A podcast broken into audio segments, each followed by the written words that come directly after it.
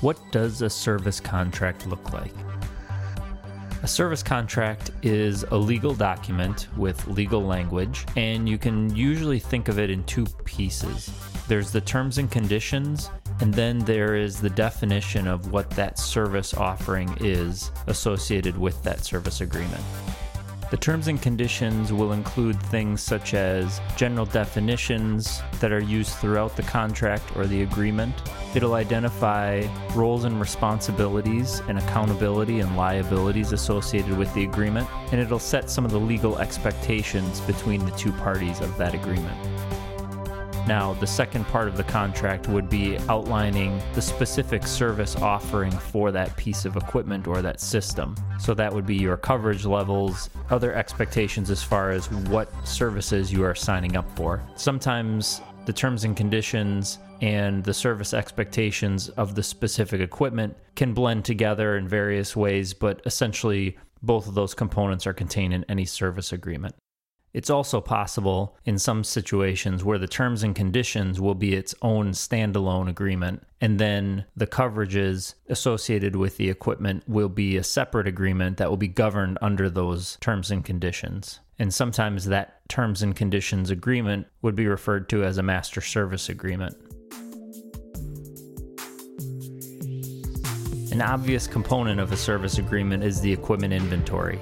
If it's a single piece of equipment or a single system, that's pretty straightforward. But if it's a large inventory of equipment or possibly a system that has many subcomponents to it, that should be outlined out in that agreement so you know exactly what is covered by that service contract.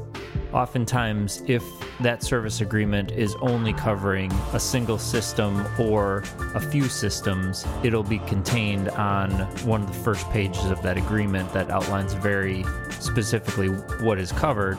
If there is a large group of devices or system components, it could be contained in an appendix attached to the end of the agreement. A basic component of a service agreement is the definition of the coverage level associated with that equipment.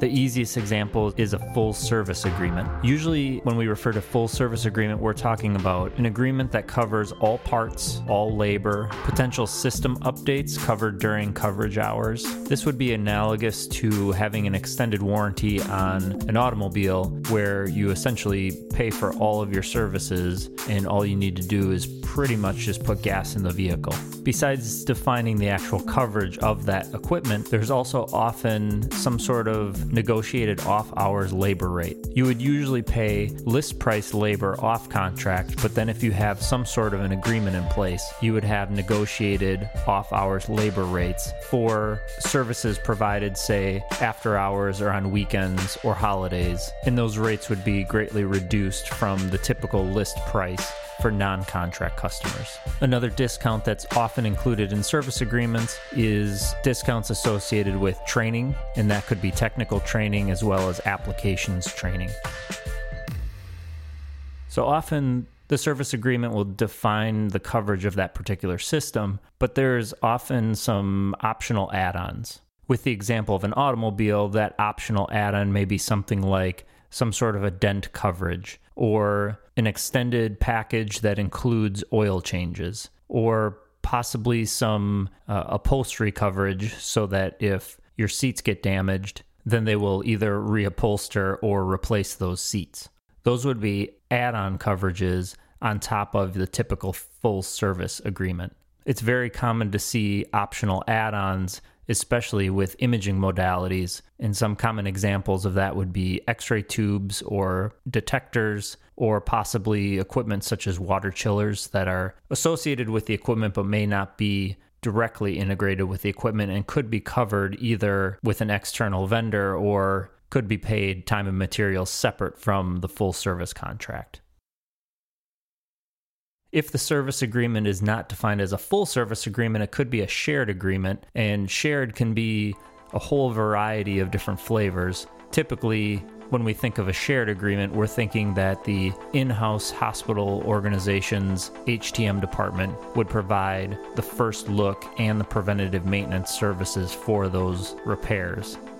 Shared agreements may include some vendor labor, so even though the HTM department may do the PMs and the first looks, sometimes it's necessary to bring in the vendor and it's possible that that vendor labor may be included in that service agreement. This can either be for backup support after the first look and additional help is needed, so the vendor will come in, or possibly the individuals from the hospital staff that are trained are out on training or vacation, and the vendor would provide that backup support because there's no other available trained in house individuals at that time. Some of these contracts don't include that extra vendor labor or that backup labor, and typically that's a way to reduce your contract costs is by reducing that level of service. If a shared agreement does not include any vendor labor, we oftentimes will refer to that as a parts only contract because essentially the repair parts are the primary thing that's being covered under that contract. For parts only contracts, they typically include the cost of all the parts for repairs as well as parts associated with a typical preventative maintenance. As I mentioned, vendor labor is not included in a parts only contract. However, there may be some technical support or some labor discounts built into that agreement if additional support is needed for vendor service. We just talked through full service and then shared service and then parts only. And there's actually a level that kind of falls just below parts only, which would be the lowest cost contract level and therefore also has the lowest amount of coverage associated with it. So these minimal coverage agreements usually don't have any vendor labor support and they don't include parts support as well. So you may ask, what am I paying for if I don't have a contract that covers vendor labor or parts? Well, the answer to that is you may have somebody internally trained within your department, yet you still want some access to technical support. You may need some access to software licensing associated with the service software. You may also want some additional parts and labor discounts if you do need that vendor support. And many times, a service key, so access to those service tools, is dependent on not only the individual having the proper training, but also having some sort of a minimal coverage level associated with that equipment. These types of agreements are nice when ideally you would like to have no coverage because you have the internal expertise in the training, yet you still want some base support and be able to retain that service key access. So we just defined the coverage level of that equipment. Now we're going to move into the hours of that coverage, meaning when are we covered and when are we not. Typically, we would see coverage hours defined as business hours. An example of that would be 8 a.m. to 5 p.m. Off hours are usually charged at a rate of time and a half. However, if you're under some sort of a service agreement, typically those rates are negotiated within that agreement. So it might be a reduced rate from the list price. From the business hours, there's oftentimes the ability to add on optional extensions, such as extended hours. So maybe you'll have coverage from 8 a.m. to 9 p.m., which extends the hours later into the evening. This may be beneficial if you have a heavy patient load during the normal business hours and much of the maintenance needs to take place in the evening, and you may want to extend the hours to accommodate that. You may also find it beneficial to extend the hours into the weekends. So rather than just covering 8 to 5 Monday through Friday, you may want to cover Saturday and Sunday as well. Similar to the extended hours, you may do that to accommodate some services such as preventative maintenance activities on the weekends in order to not disrupt your normal business hours during the week. Those weekend hours may also be extended if you have an extended hours agreement from 8 to 9, for instance. But it all really depends on the nature of your business, your patient load, and when you have the capability and ability to make that equipment available for the vendor to work on it. You could likely negotiate a 24 by 7 coverage, meaning you could have service and support at any hour of any day. However, that's pretty uncommon. Usually, the extended hours are enough to accommodate and if there is services that are needed in the evening after those hours or overnight that's usually paid as a time and material charge under the negotiated discounted rates of that contract or agreement Now, we were just talking about normal business hours. Now, let's talk about holidays and some of the common exclusions of coverage under a maintenance agreement. If you work in a hospital, very often your holidays consist of something like Christmas Day, New Year's Day, 4th of July, Labor Day, Memorial Day, and Thanksgiving Day. However, many agreements will include additional holidays, and those holidays typically include Christmas Eve, New Year's Eve, and the day after Thanksgiving, because Thanksgiving always lands on a Thursday. Therefore, the Friday also, a lot of times, is considered a holiday. And why this is important is because these are not usually covered under the terms of that agreement. So if you do need service or support on those days, you will get charged many times double time. And again, those would be under the negotiated discounted rates within the terms of that agreement. But it's important to know which those dates are because it may not align with your company's holiday schedule. And therefore, you might not be expecting a charge if you call someone in on Thanksgiving Day. Many agreements include something called an uptime guarantee, and that's exactly what it sounds like. It's we guarantee that your system will be up for a certain period of time. It could be expressed as a percentage, such as 98%, or it could be expressed in days or weeks or any other measures that would define what the required uptime guarantee is under that agreement. Many times, these uptime guarantees only apply to systems that are covered under full service agreement. And there's a reason for that. If the vendor is responsible for a full service agreement, meaning they are fully responsible for all the service and support of that equipment, they can take full accountability of that uptime and provide you that uptime guarantee. Now, if you move to a shared agreement where the vendor is not providing 100% of that service, they don't have full control over what that uptime is. So they would be reluctant to have a guaranteed uptime if they're reliant on, say, in house or other service providers to deliver on that expectation. A couple notes on uptime. Typically, it's not calculated on a 24 by 7 schedule. Many times, it is just referring to the contract hours of that agreement. So if you have a contract that is normal business hours, say 8 to 5, the uptime guarantee very often will just represent those hours and not calculate using after hours. If you have extended hours, such as 8 in the morning to 9 p.m. in the evening, the uptime guarantee will very often follow those hours.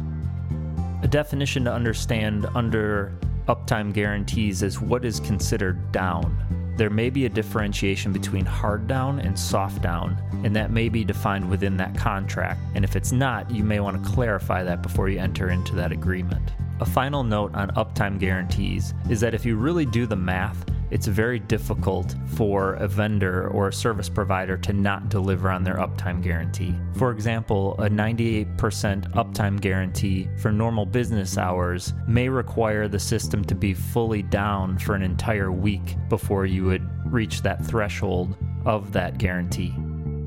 Another important section of a service agreement is the terms and the termination sections. When I refer to term, I refer to the length as in the time frame, usually expressed in years. And when I say termination, those are the conditions in which it is possible to terminate the agreement. Let's start with term. So, a short term agreement usually is one to two years. This is usually more expensive than the long term agreements as far as the per year amount but it's good if your strategy is unknown for your longtime support of that equipment. Say you're interested in training your in house team and potentially not requiring a contract in the long term, you would not want to agree to a long term agreement, and one or two years might be something you'd be willing to do. This one to two years would allow for that time to assess what technical training you might need, what tools and what capabilities you would have, and what type of long term approach you would want as far as servicing that equipment. A little longer term would be three years, and that might be a little less expensive because if you're committing to multiple years, the vendor is more likely to allow uh, some discounts in that annual rate.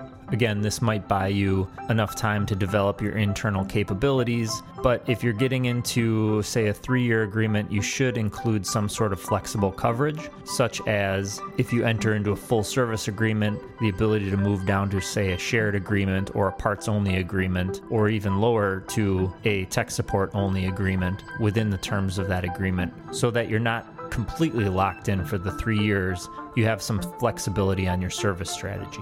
When you start to get into five years or more, those are usually the least expensive per year because you're committing to multiple years. And these agreements, for sure, should have those flexible coverage options that you could change the coverage within the term of that agreement based on your internal capabilities and, and your changing service strategies. Really long term agreements, such as 10 years, should just never happen. It's impossible to know, even five, six, seven years down the road, what your capabilities and what your strategies and what your business needs are going to be. And committing to a 10 year agreement is just looking way too far into the future and locking you into something you may or may not regret down the road.